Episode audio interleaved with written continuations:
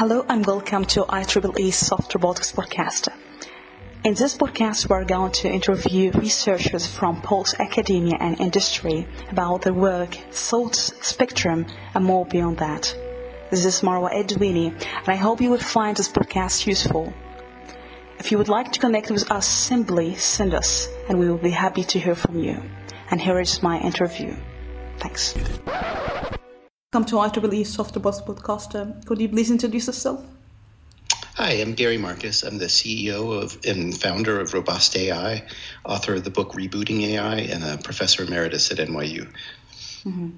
So um, I would like to go first. When you were a kid, um, what robots or intelligent system was resonating to you, or your imagination to lead, make you uh, become interested in this field? Interested in this field, I guess, almost my whole life. I mean, mm-hmm. I, I watched science fiction as a child. I learned to program computers when I was eight on a kind of simulated paper computer.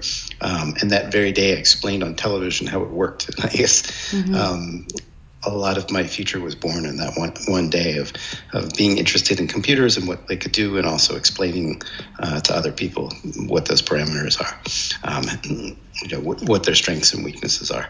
Um, and then I spent studying human intelligence, and eventually came back to artificial intelligence after mm-hmm. spending. I spent several years on AI as a teenager. Um, in fact, I never finished high school. I went straight to college, and I, that was what allowed me to go to college early. Was an AI project I had doing language translation. Mm-hmm. Um, but then I set the AI aside for a long time because I thought it wasn't very good and that we needed to understand humans better. And so I spent most of my career studying humans, and then in the last almost decade, um, I've focused on what knowing about humans can help can do to help us to better build AI and also to better understand the limits of current AI. Mm-hmm. So, if I ask you how, how you would define a robot from your experience and also AI system in in this context, how you could define it? I'm actually not big on definitions. Mm-hmm. I, I, think that 20th century philosophy taught us how hard it is to define even something like a board game, or, or let's say game, um, was Wittgenstein's famous example. There's always a lot of exceptions. Um, even describing a chair is difficult. Um, and so I don't think we should expect that we're going to be able to give precise definitions either for a robot or for artificial intelligence. And I think the problem is even worse because natural intelligence is a very complicated and broad thing. So um, intelligence can range from the stuff you do when you play a board game like chess to social intelligence and how you figure out what other people might want and how to please them um, or how to manipulate many aspects of intelligence. Um, and even natural intelligence is, hard to define. And I think nobody's defined it in a completely satisfactory way. So then you get to artificial intelligence and it's even harder. Mm-hmm. Um, there's a famous line about pornography I know it when I see it. And I, I feel a bit that way about AI. I know it when I see it. There's a lot of techniques that are used um, with a robot. Like, strictly speaking, I would say that a driverless car is a robot, but it doesn't look like, you know, a Roomba, which is a totally different kind of robot, and it doesn't look like C3PO from Star Wars. So, you know, roughly speaking, a robot is an autonomous uh, device with intelligence, but it's hard to give perfect definitions. Mm-hmm. But uh, do you think that he, since you were studying cognitive science and human reasoning, do you think that human brain is not the most intelligent thing to be replicated or to be studied? From your experience in cognitive science? Well, there's there's a first thing I'd say there is, is a very big difference between replicating and trying to learn from it. So you know we don't replicate birds when we fly, but we tried to learn something about them mm-hmm. um, that helped us build airplanes, and in fact may continue to help us build airplanes when we figure out better materials and so forth. Um, mine is the only kind of cognitive system that can understand language. There is no other system. There's no animal that really does, and there's certainly no AI system. And so, if you want to understand what makes it possible to learn language, as an example, you want to how a human being manages to accomplish that. Um, that doesn't mean that ultimately our best AI systems are going to rep- replicate humans, but we want to learn from humans and how they manage to do some pretty impressive things, like language, like reasoning about um, worlds that we don't fully understand, that are, where we have incomplete knowledge, partial knowledge. And humans are very good at making good guesses in circumstances where we don't have complete information. Mm-hmm. So, if I ask you what you think most misconceptions uh, about artificial intelligence and robotics when it comes to sense, since you have been studying this aspect, what could be the most misconception you can uh, see? Um, I think the biggest one, which is starting to change, is that in the years from about 2012 to 2015, people were really excited about deep learning, and there were articles in the media all the time about how deep learning was going to basically solve artificial intelligence. And there were a lot of promises about things that people thought they could build that they couldn't really. So people promised that they would build chatbots that would understand everything that you say. They promised they would build driverless cars that would be safe. Mm. And so the media was so full people in business started to believe it. A lot of people in the lay public started to believe it. And um, there was a misconception that artificial intelligence was imminent. And then people got excited about, well, does that mean that they're going to kill us all? And that's ridiculous. I mean, artificial intelligence is not actually imminent, not not in a grand way of like human level intelligence. Yeah, we've we've had chess computers that could be human beings since 1997, what we call narrow intelligence, but nowhere near to having broad intelligence. And I think there's starting to be some recognition of that in the last year or so that, that this was oversold and overhyped, but it was a tremendous amount of hype in the decade uh, that started in 2010. Mm-hmm. So, if I ask you about artificial general intelligence, because there's still, still some promises that we can reach this level one day.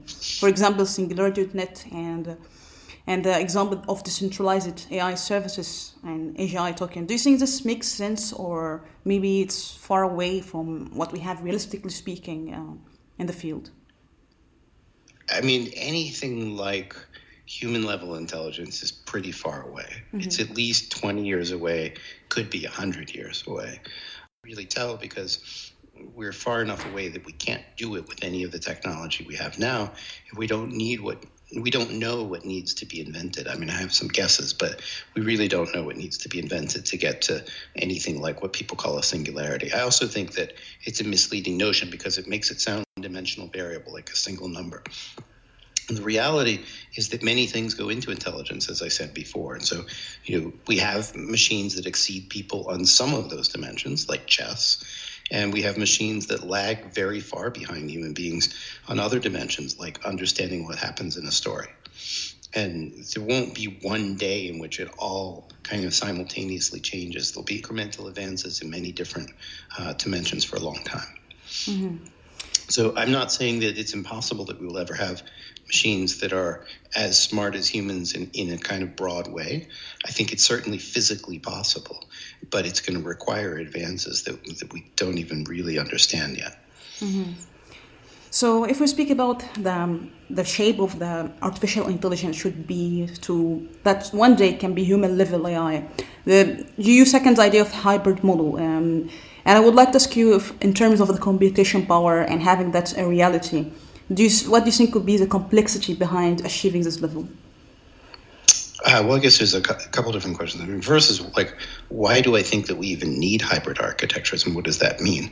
And the analogy I like to make is that a lot of people know Danny Kahneman's book, uh, Thinking Fast and Slow, and there Kahneman makes a rough distinction between two different systems, one of which works by reflex and is very quick, um, very statistically driven, and the other is more deliberative. It does more like the reasoning that we expect in law or philosophy. And it seems like the human brain does both of those. And those two systems have different advantages and different disadvantages. Sometimes they fight with one another, but they give give us a lot of breadth by having these two systems that balance one another. And I think our AI systems need to do that. But right now, most of the work has been on deep learning, which is more on the reflexive side. Um, classical artificial intelligence was more on the deliberative side. And I think we need to bring those things together if we're to have any hope of having systems that have the breadth of human beings. Now, what does that mean complexity wise? I mean, you could be asking that in a technical term, in terms of you know apparatus people have used to talk about complexity, and I'm I'm not sure it fundamentally changes that because both classical and deep learning systems, in principle, if you give them infinite data, can do various kinds of things. Um, but I think it changes the reality of what you can actually do. An analogy might be Roman numerals and Arabic numerals both represent the same things, but it's very hard to do long division in Roman numerals. It's much easier to do it in uh, numerals. Sometimes you can have two systems that are at least some logical level equivalent, um, but you know are actually vastly more practical. And I think hybrid systems are going to be vastly more practical for dealing with the real world. And I'll give you just one simple example, um, which is how do you learn what a zebra is? So a deep learning system would see, need to see lots and lots of pictures of zebras. Um, and if I told you that a zebra is a horse with stripes, then you'd want to know what a horse looks like. Well, deep learning system is good at that, and symbolic natural language is good at telling you what a horse with stripes might look like. We want to have something that can do that, where I can tell you if you already know what a horse is, that a zebra is a horse with stripes, and then you immediately get it. And then you know don't need lots and lots of data in order to understand that. Mm-hmm. But do you think that one day we can reach level that we can learn from few data set uh, like human being? And what's really interesting about anytism, when in reality that's happened to a child or even animals. So how, how's this concept do you think really incorporated uh, in the current technologies uh, deployed algorithms, for example? Well, I, th- I think one of the fundamental differences between humans or human children, let's say, and AI systems, children have some prior understanding of the world that comes to them from biology, what we call an innate understanding of the world. They don't understand everything. Kids learn a lot in the first couple of years of life. But I think that they're born knowing, for example, that there are objects, that objects persist in time, that there are entities um, that can move around on their own and so forth. And that helps them to organize the knowledge that's coming in. And the dominant paradigm in AI right now is just learn everything from scratch, not even have a notion of an object that persists in time.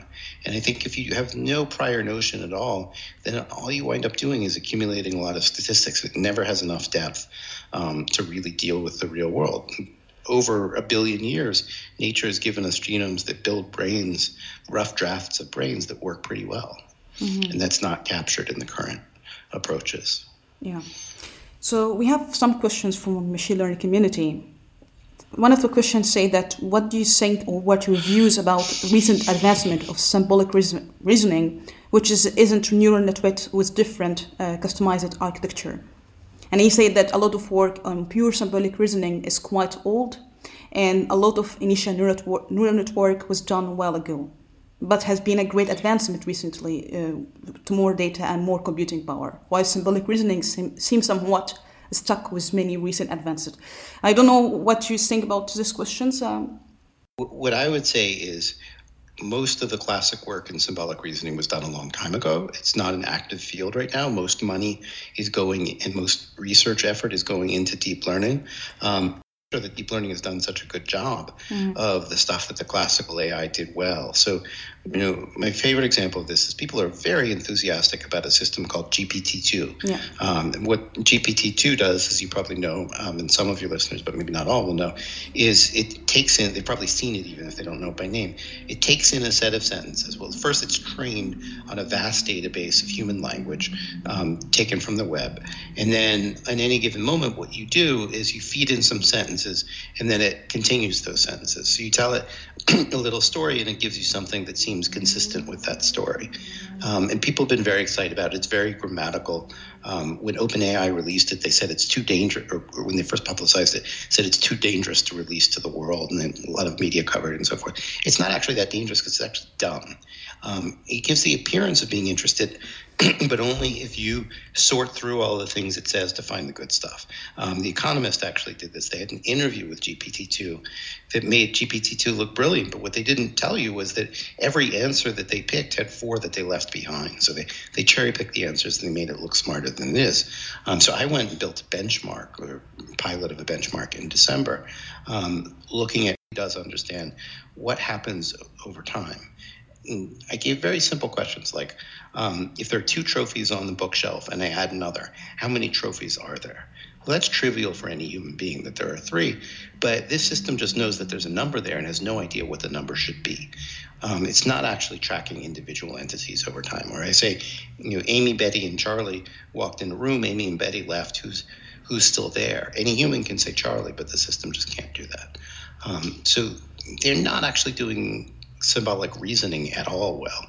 There, there's one system um, that does some uh, calculus by Facebook that a bunch of people talked about recently. But my friend Ernie Davis pretty much tore that paper apart in um, something that's on arXiv, uh, A-R-X-I-V, um, on the paper by Lample and Charton. It turns out that they had an enormous database. The system can only really work within the parameters of that database. Um, and it's relying a lot on symbolic reasoning that's been done um, by other people over a long period of time. And so it, it's not the robust solution that it looks like. It's not really going to work for language. It's kind of a, a cute demonstration of something, but it's not a real solution. Mm-hmm. So, if you can clarify more, because there's people who want to know what could be the symbolic reasoning contribution uh, to neural network approaches. What could be the significant contribution?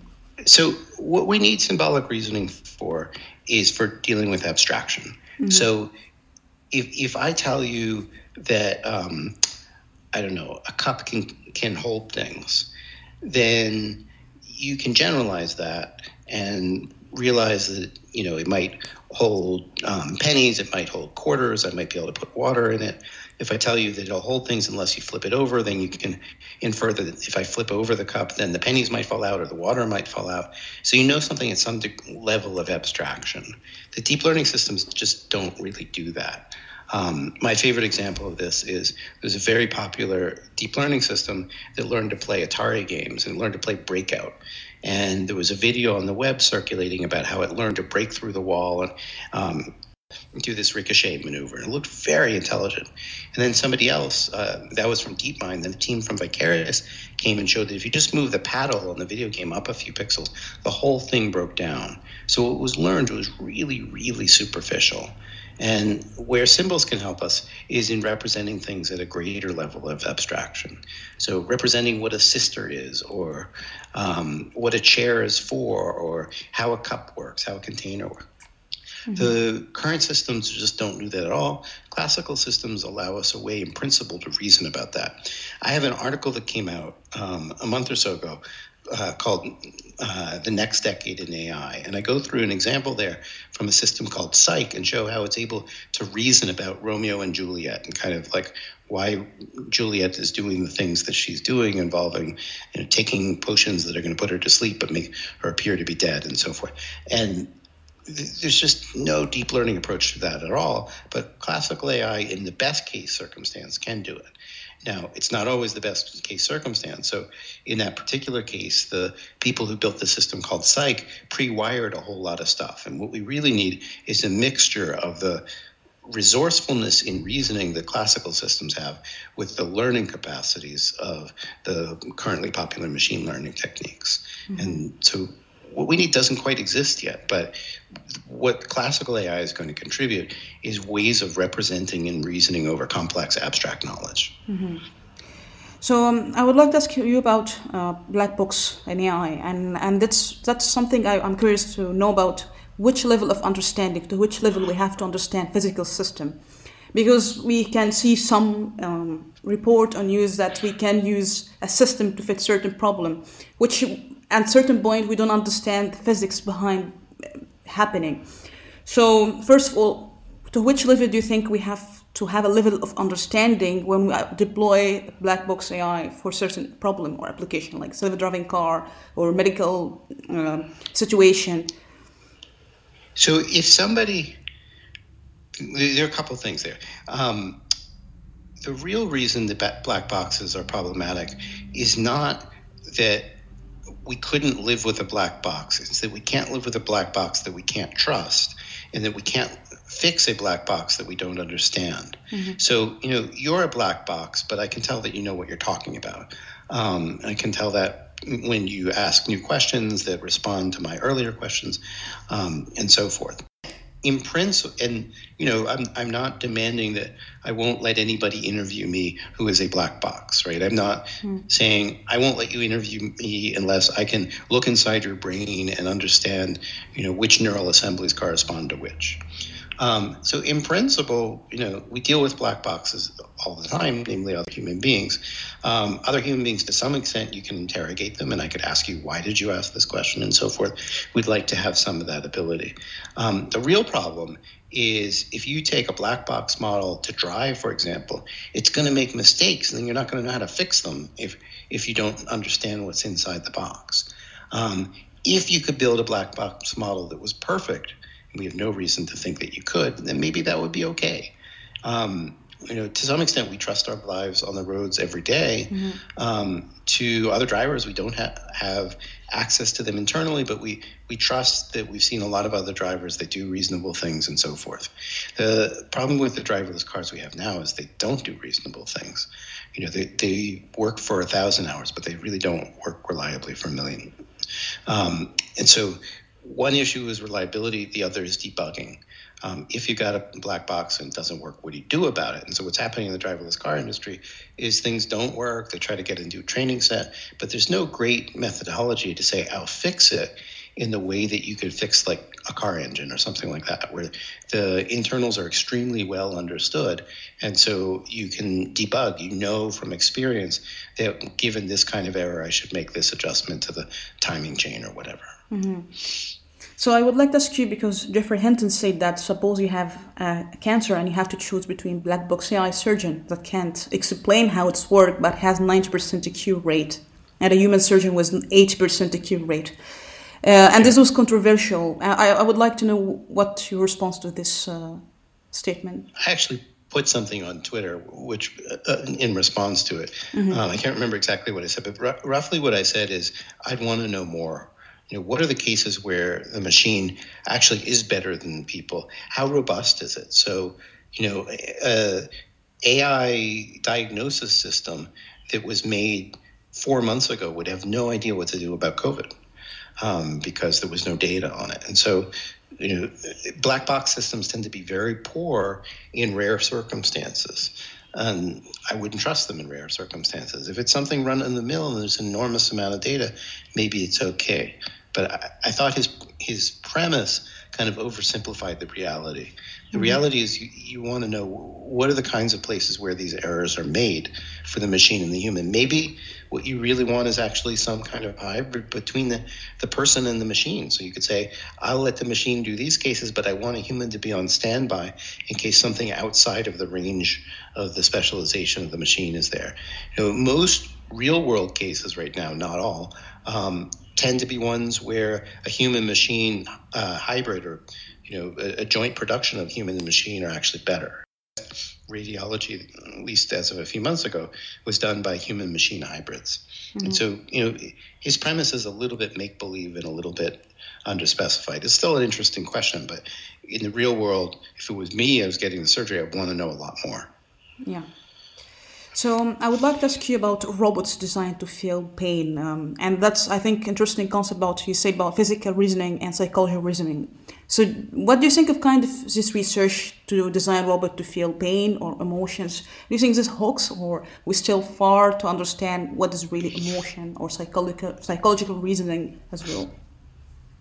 I don't think we need robots to feel pain. Mm-hmm. I think we need to have them understand human pain in order to make reasonable decisions about humans and to understand people's motivations. So, you know, if you were watching a movie and the um, you know, the bad guys are torturing the good guy, um, you know you want to understand why torture might lead even a good person to give up information that they don't want to give up and, and so forth. So if you're going to reason about people you have to understand pain.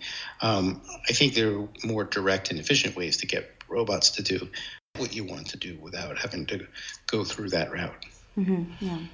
So we have a question uh, again about Someone said that uh, I feel that current deep learning methods are more memorizing uh, pattern than learning from them. And from personal experience, uh, he said that this will not be very well uh, when new situations are presented. He asking you, do you feel that with current technology, deep learning, that startup can build application can be scaled without having resources of Google, Amazon, and Facebook? Um, well, there's two things in there. Um, the, the, first is I totally agree.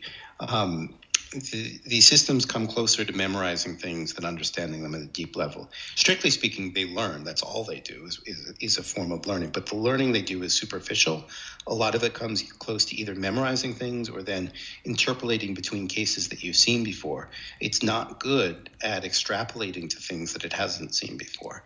Um, and that's the Achilles heel of, of, these systems. I've written a lot about that over the years. Um, and that's why with language, they can't really be trusted. If, if you do something that's very close to a sentence it's seen before in a context that's seen before, it might be fine.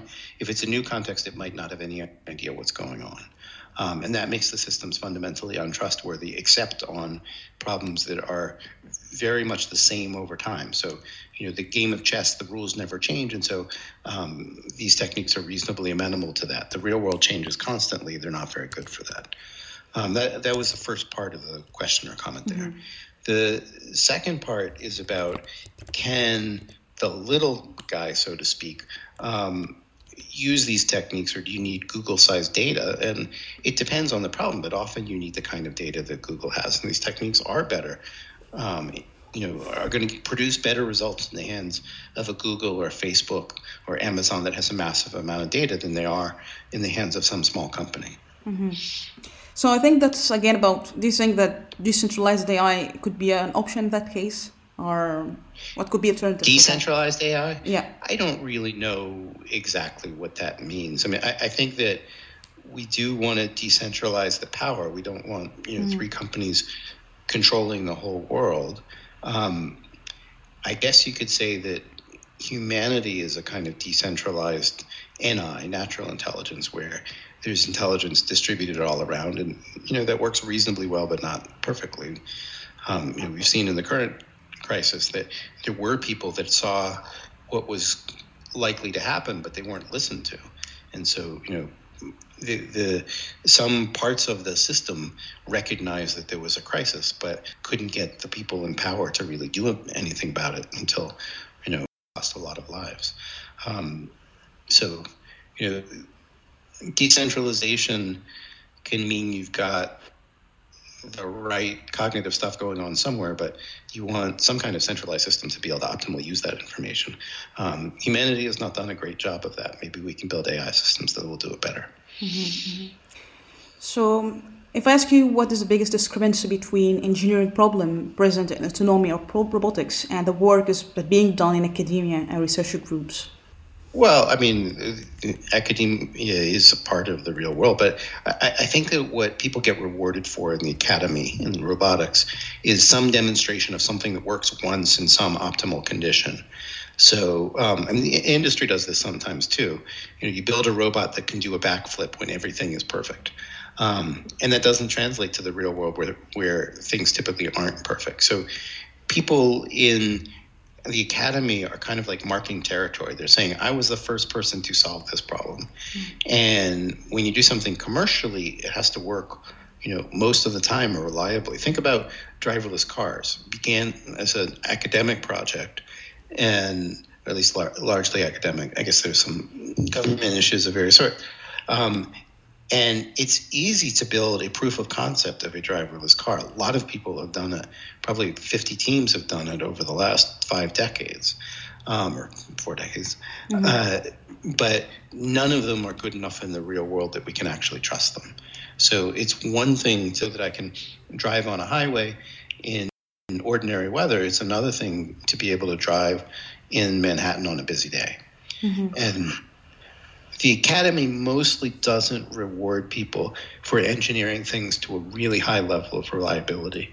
But robotics are not going to be practical in the real world um, outside of certain kinds of situations like factories until they are highly reliable in the real world. And mm-hmm.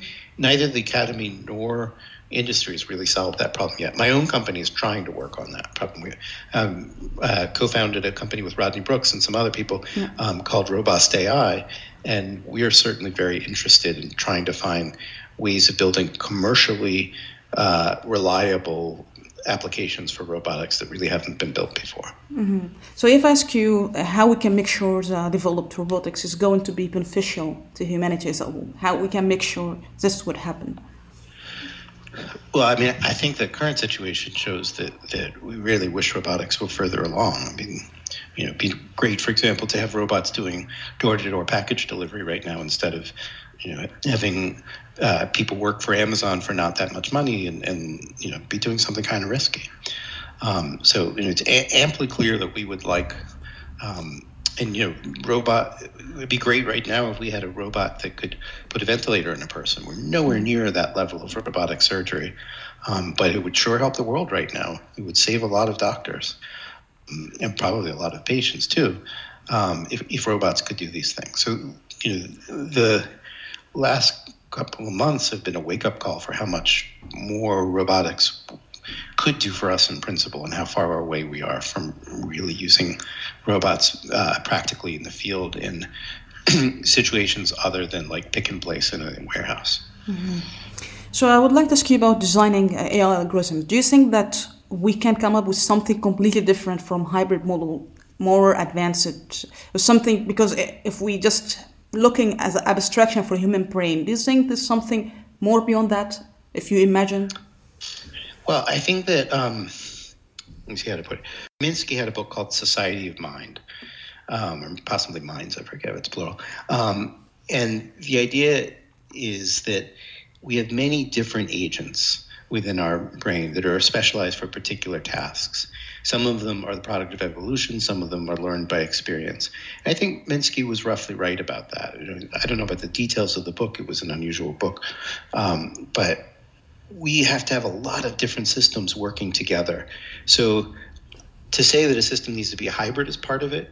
In my essay, The Next Decade, I actually talk about four things, and hybrid models is just one of them. I also talk about knowledge, I talk about reasoning, and I talk about cognitive models mm-hmm. um, that give us a rich understanding of the things around us in the world.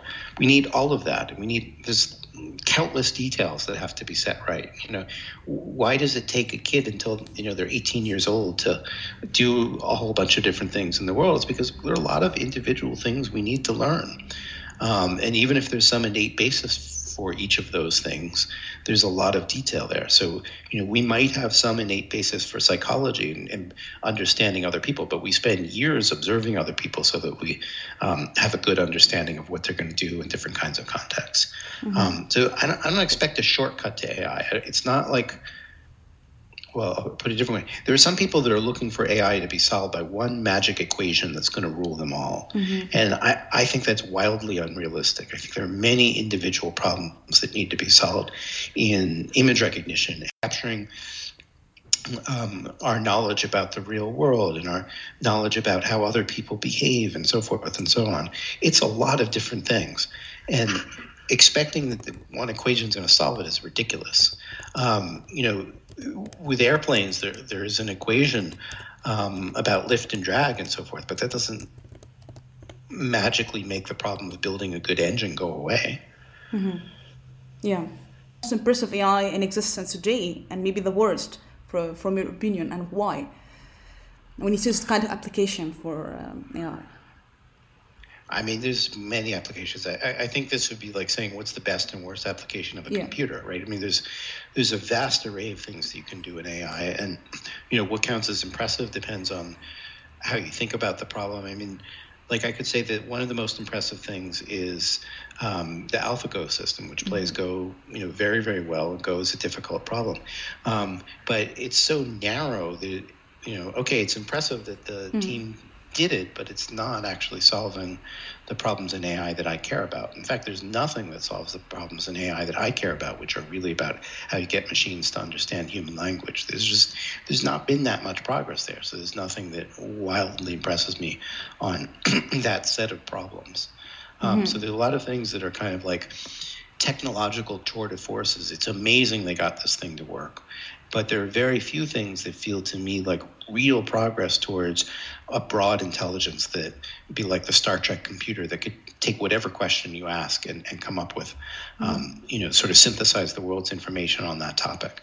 There's nothing that really does that. So, you know, I mean, I'm impressed and not impressed. Of course, there's lots of um, really unpleasant, stupid, or I mean, it's stupid, but um, almost immoral uses where people don't really understand mm. the strengths and limits of the AI and misapply it and wind up with a lot of bias and things like you know, job decisions or yeah. prison sentencing decisions and so forth, um, where people apply AI to problems that have some sort of political element to it and do it in a very naive way. So, I mean, maybe those are the things that most negatively impress me. Probably there. But do you, yeah, but do you think it comes down to the hype, uh, and it could be also endanger our community because of the hype and the bias? How much you see this percentage affecting in, in actual work done for advancing uh, the current uh, technologies? How much do you see this endanger us? I mean, the thing I worry about is having another AI winter. So, mm-hmm. um, you know, there have been a few periods where AI was incredibly hyped.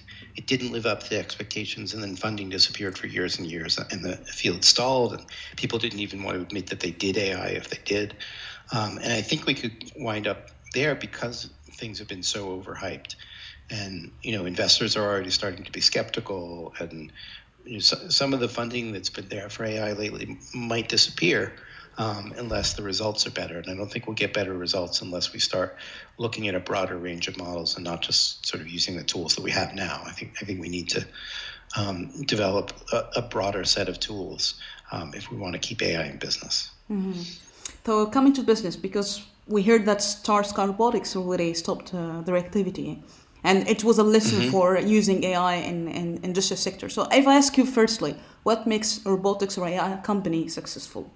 From your experience because he had this experience well, I mean, he actually wrote a great essay in one of the guys there wrote a great essay in Medium about why the company didn't succeed. Mm-hmm, and yeah. part of why it didn't succeed is they put too much faith in supervised learning, like deep learning, um, to be able to solve all things. And they realized that it didn't, that it had been oversold. Um, you know, the other part of your question is what makes a successful robotic company. There haven't been a lot of them. Um, maybe the most successful has been iRobot, um, at least in the consumer domain, it's been the most successful. And that's because they built a good product that was easy to use, um, that was reliable, even though it wasn't perfect. Um, it wasn't, at least even when it wasn't reliable, didn't cause much harm. Um, and, you know, paid a lot of attention to what people actually might use. Uh, there have been a lot of robotics companies that have overpromised. It's been a difficult um, you know year for robotics. I think several companies went out of business in the last 12 to 18 months. Um, there haven't been a lot of successful robotics companies.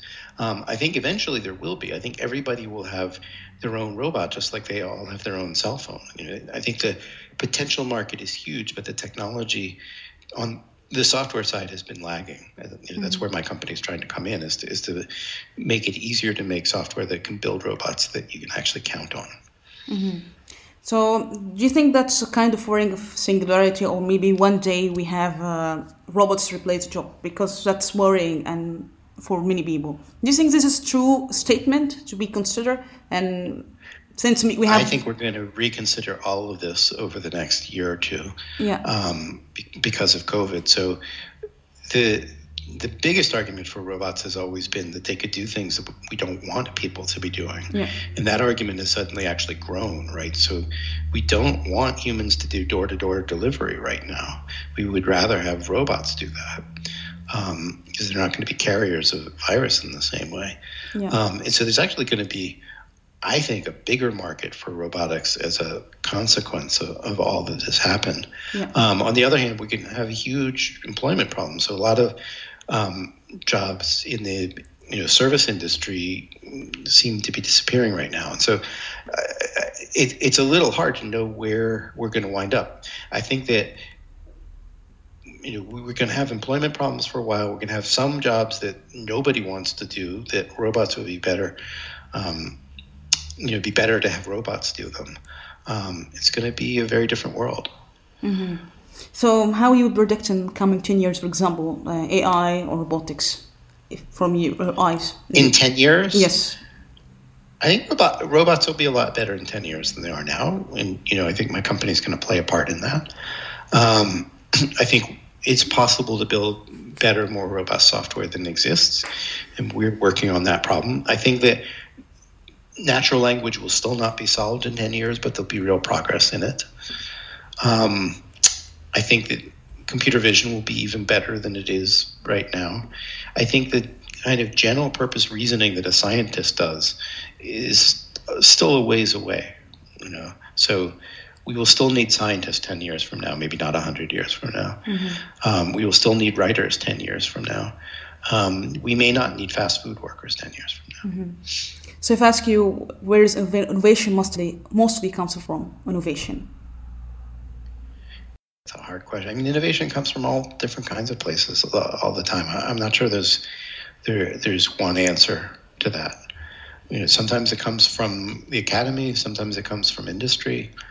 Um, sometimes you have somebody from the academy comes up with an idea and makes a company out of it. That's in Google. Mm-hmm. Um, innovation can come from many different places. Yeah. I, I, think we want to foster a society that fosters innovation, but I don't. I don't think there's one magic formula for it. Mm-hmm. And do you think ego is important for a researcher? Is ego important? Yeah. Uh, ego is a double-edged sword. I mean, sometimes it drives people forward, and sometimes it drives them to be harmful to themselves or others. So, mm-hmm. you know, I, I, think ego is a motivator for humans. It's not a motivator for AI systems.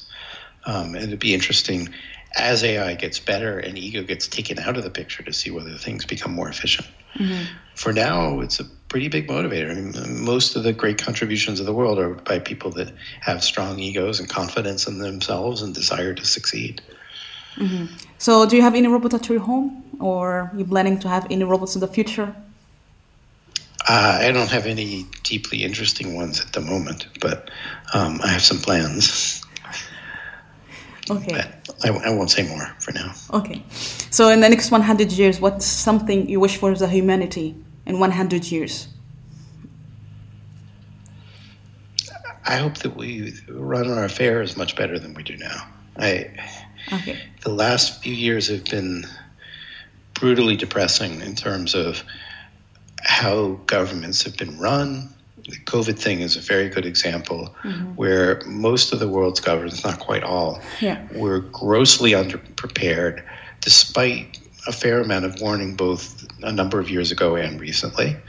Um, almost everybody was slow to institute lockdowns when the writing seemed very clearly on the wall. I was writing about this stuff in early March, trying to get the world to to listen, but nobody really wanted to listen. People didn't want to change what they did. Um, and of course, you know, people thought that because certain things were low probability that they would, you know, save money on them and they shouldn't have, and the costs have been enormous. So, you know, the, the at, at the global level, the political level, decision making has been very poor. Mm. Um, and some of that comes from individual humans not making very good decisions. Um, it, it's a reminder that good AI systems could actually make the world run more efficiently. Mm. Um, at the same time, we're not even close to being able to build those systems. So you can imagine an AI system, for example, that would automatically monitor the world's preparedness for various kinds of situations and say, you know, you're actually underestimating this risk and you need to be better prepared for it. But we don't really have the tools to build those things yet. Mm-hmm. And do you think it's coming down to politics and regulation with government to be equipped with this kind of technology to help in this kind well, of crisis. Well, There's two time. sides of it. I mean, one is there are a lot of governments that I think are functioning poorly mm-hmm. right now. And the other is that AI could help if AI was better, but it's not really better yet. So I think we're going to need to make progress both on fairness, equity, and rationality in our governments, and we're going to need to make progress in our AI systems to have them be better guides to us about how to make good decisions. Yeah.